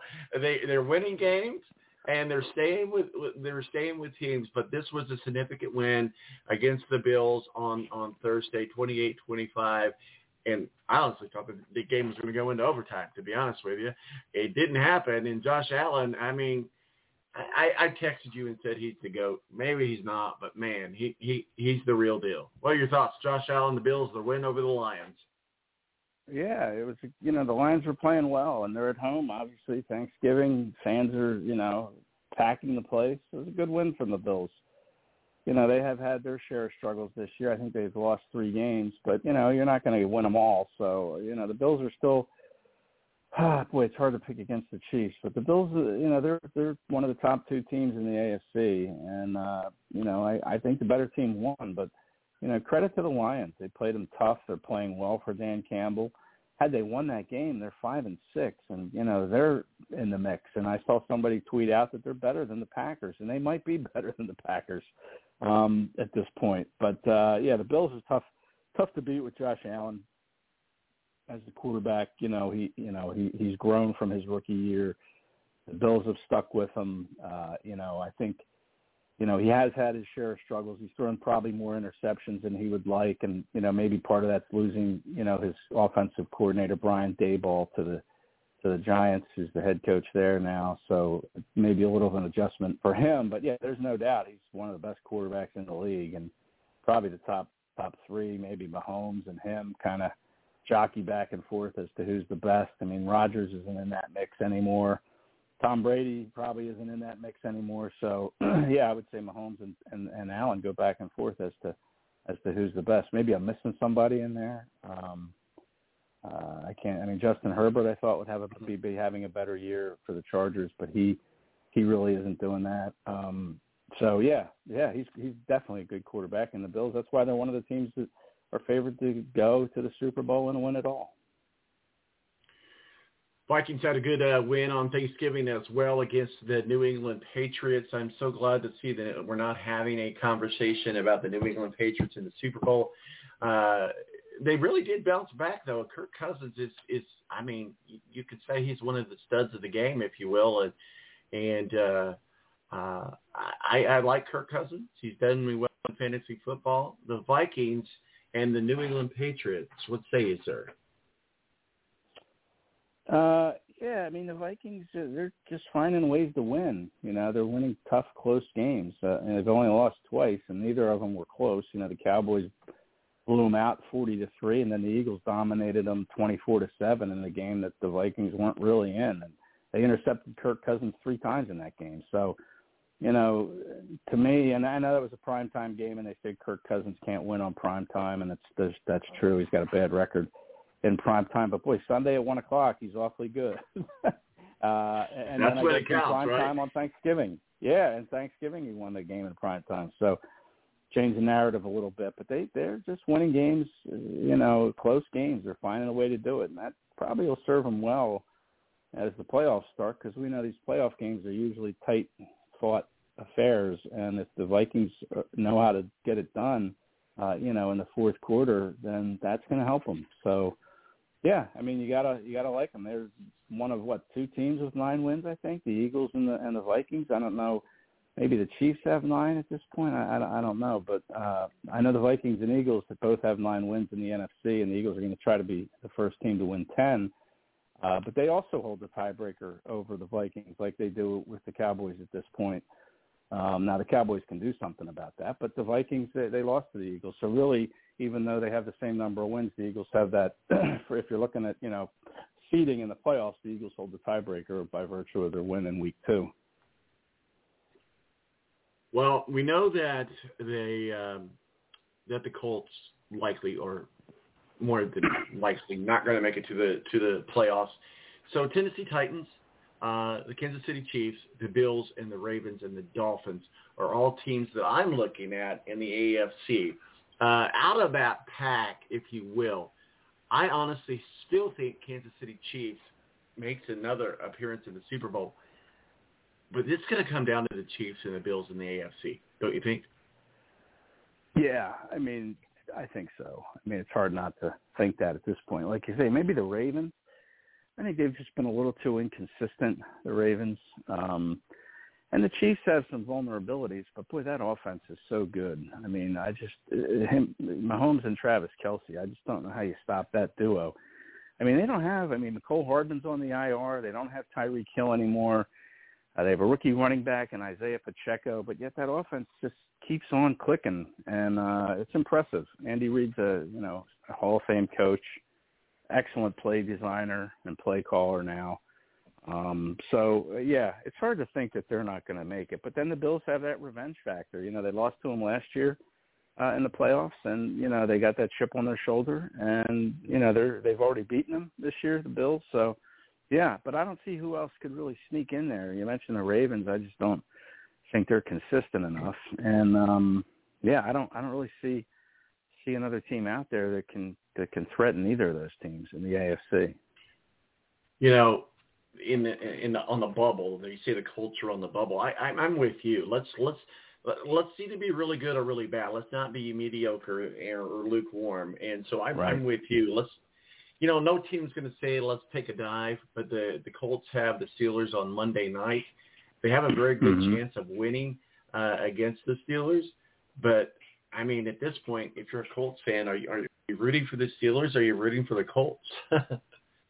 Well, when you're a fan, you got to, you know, it's hard to look big picture. You know, you're in the moment, team to win. Um, but you know, if they lose, then that's how you have to approach it. Is okay, silver lining.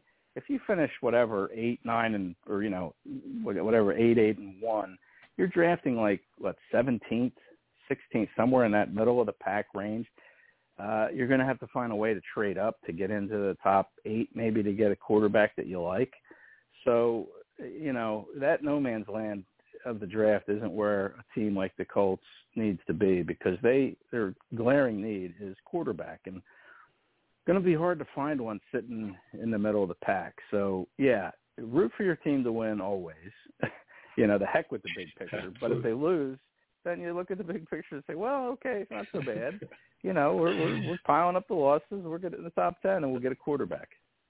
Absolutely. Let's look at the NFC, the NFC package, if you will. The, the leaders are obviously the Eagles, the Vikings, the 49ers, and, and the Bucs. Uh, is it, it, are, are we pretty secure in saying that the NFC uh, championship comes from one of those four, or, or do we look at some of the wild card teams like the Giants, like we just talked about, and, and I'm going to throw the Seahawks out there for you to have a conversation with about that, so I can stir the pot a little bit. Yeah, I, I was going to say the Seahawks. I mean, there's no. I mean, I think them, them and the 49ers are still uh, battling to win that division. So, uh, you know, I, I wouldn't discount the Seahawks at all. What, a, you know, Pete Carroll really kind of an under the radar coach, kind of an underrated coach, I think. I mean, he, you know, they weren't expected to do anything this year. You know, you had Drew Lock and Geno Smith, and it's like, ugh, you know, those guys. It, nobody likes those guys. And then, you know, Geno Smith takes the job and, and they're off and running and they're getting contributions from their draft class. Uh, their offensive line has been rebuilt and they're playing well. Uh, I mean, I, I like the Seahawks. I mean, the veteran, experienced coach and Pete Carroll. Uh, so yeah, I, I don't count them out for sure. Um, but yeah, it's gonna be it's gonna be a fight to the end. I mean, the Giants. You could have three teams from the NFC the Eagle, Cowboy, and Giants in that mix. So yeah, you can't count out the the NFC East either. Uh, I mean, there's still a lot of football to play, and it's gonna, you know, everything will settle settle out over the course of these next seven weeks or six weeks. So, um, but yeah, those teams you mentioned are all in the mix, and you know, it's it's not like the AFC where you're top heavy with those two teams, the Bills and the Chiefs. In the NFC, I think it's it's pretty wide open, and Well, let me uh, you let know, me throw another twist. the best. Yeah, yeah. Go ahead. Mhm. I was just gonna say, you know, the Eagles have the best record, but that doesn't necessarily mean they're they're the best team. I mean, there's good teams in the NFC, and there's a lot of them, and they all have strengths and weaknesses, and it's all going to depend on matchups, and we'll see who comes out of the East, uh, the NFC. It's so wild uh, to me, the NFC, with these so many teams that can can be that team. Well, let me throw another twist out to you. Carson Wentz is at home tomorrow against the Falcons. Falcons are five and six, and uh, uh, the the uh, the Commanders.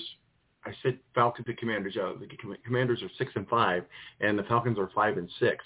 Either which one of these teams that wins is going to put them at 500. That's going to put them in the conversation talk and the Commanders been doing a, a, a really good job, and I look for them to have a really good game against the Falcons at home.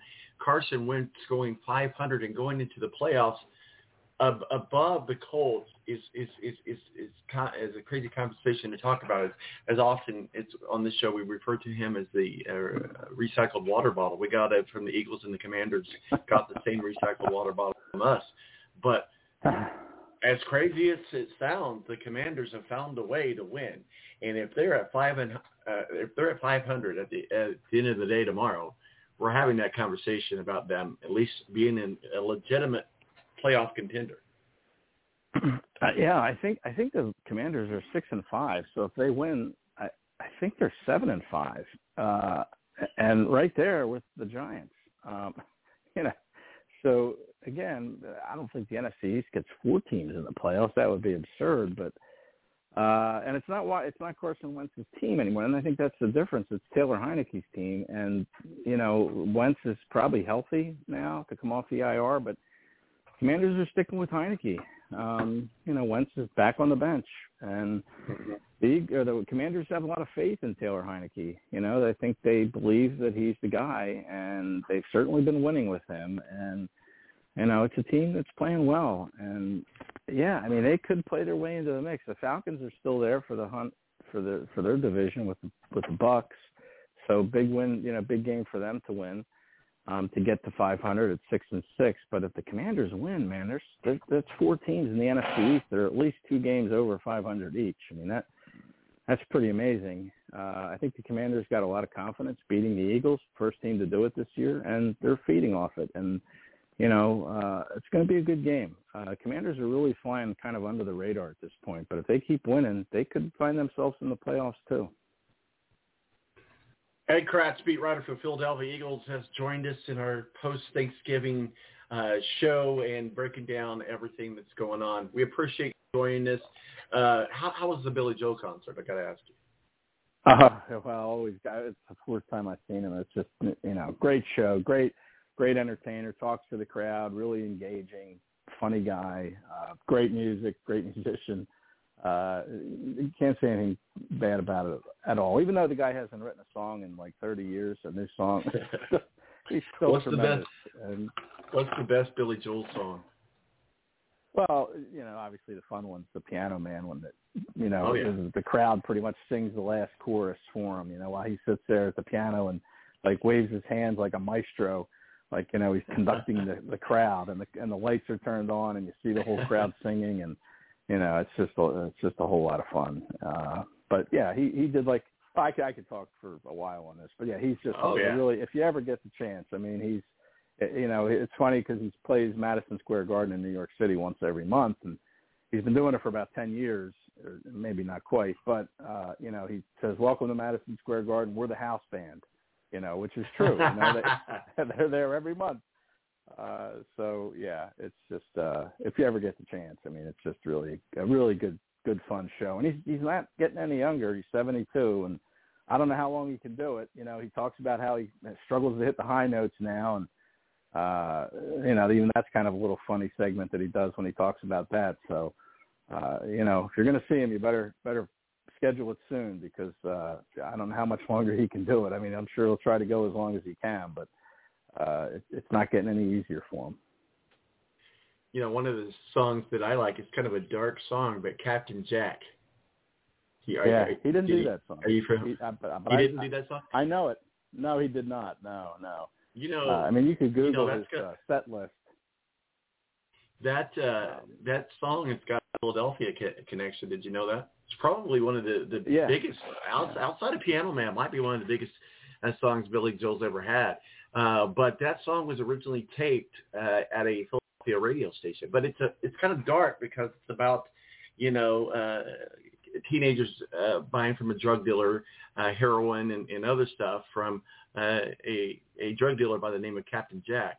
Um, but he, he wrote it from the perspective of, of a depressed kid. I thought, always thought that was kind of a, a good story behind that song. So Mhm. music trivia. Yeah, he's another- got. He, that's good. I mean, all his songs have like uh, you know every now and then Sirius XM radio will put the Billy Joel station uh, Oh, on, cool. and it, he he talks about some of you know his songs and what they mean and how he wrote them and when he wrote them and Mm-hmm. um it's it's pretty cool. They'll they'll run like a three month Billy Joel station and it's it's worth a listen because Nice. it's not just the music but it's it's him talking about the music which is really yeah, interesting. absolutely. Have you ever seen Trans Siberian Orchestra? I have not. My sister's seen them. Yeah. She loved it. Oh, that's a great show. I try to go. Yeah. Uh, we didn't get to go the last couple of years because you know COVID and a lot of other stuff. But they come every year to Indianapolis, so we're going to be at that concert. So looking forward Nice. to, to Yeah, that down at That'll put you in the Christmas spirit, huh? Yeah. Oh yeah. Oh yeah. Ed Kracz, beat writer for the Philadelphia Eagles, SI.com. Where can people find your work and masterpieces? What you working on, sir? Well, you can find me on Twitter, uh, K-R-A-C-Z-E, or uh, at my site, si.com slash NFL slash Eagles. Uh, you know, a lot of Eagle Packer coverage this week, obviously. Uh, and then coming out of the game, plenty of post-game analysis, stories, and then uh, looking ahead to next week's visit from the Tennessee Titans. Back-to-back weeks of playing last year's number one seed in the AFC and the NFC respectively. So uh, yeah, you Well, check it out. I- All I- the videos posted and yeah. Well, anytime you can beat the Titans, I'm all for it. But the Titans has pretty much got the AFC South nailed down. So either either which way, I'm happy with either one of those wins. Ed Kracz, appreciate you joining us. You have yourself a good weekend and happy Thanksgiving late to you. Yep. Have a great weekend, Tom. Talk to you soon. All right, buddy. We'll see you. Bye bye. Ed Kracz, beat writer for the Philadelphia Eagles and SI.com, our official uh, NFL contributor, uh, breaking down the NFL on Thanksgiving weekend. My name is Tom Marquis, El Presidente. Make sure you go to our website, balancesportscast.com. Also follow us on the Twitter at Key Balance and on Facebook, The Balance. My name's Tom Marquis. Don't drink and drive. It isn't cool. I'm out of here. Deuces. All right, fellow babies, and now it's time to go to our live remote man on the scene at the Pinedale Shopping Mall for the big WKRP turkey giveaway. So take it away, Les Nessman. This is Les Nessman, your man on the scene here at the Pinedale Shopping Center where the excitement is mounting. We're here to witness the big WKRP Turkey Thanksgiving giveaway. Hey, you got permission to be out here? What? You're blocking my store here, buddy. Don't you know who I am? Huh? I'm Les Nessman. I won the Buckeye Newshawk Award last year. Good for you, Buckeye. Now get out of my doorway. I'm sorry. Creep. So far, so good, huh? I'm here with hundreds of people who have gathered to witness what has been described as perhaps the greatest turkey event in Thanksgiving Day history. All we know for sure is that in a very few moments there are going to be a lot of happy people out here.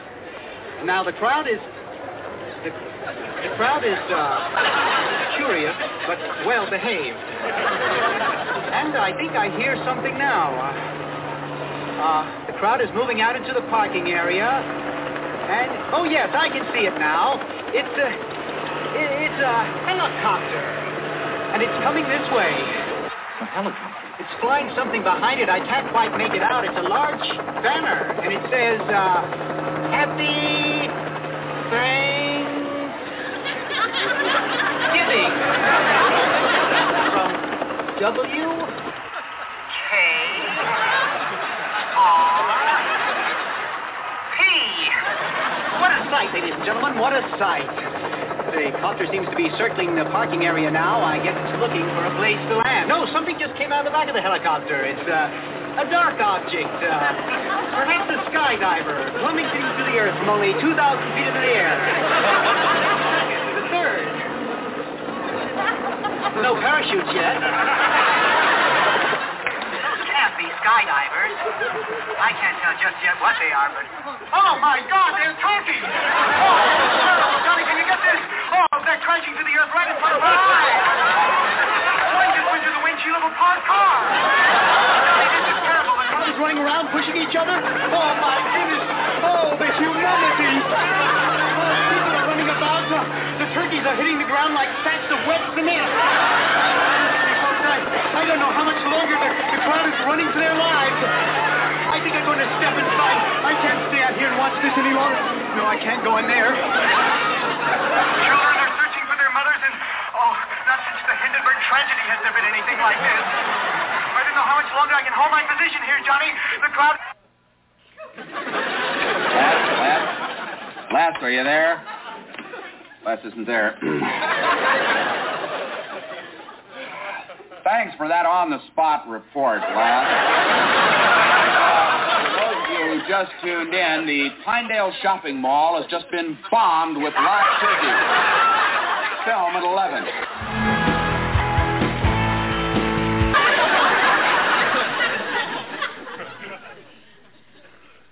As God is my witness, I thought turkeys could fly.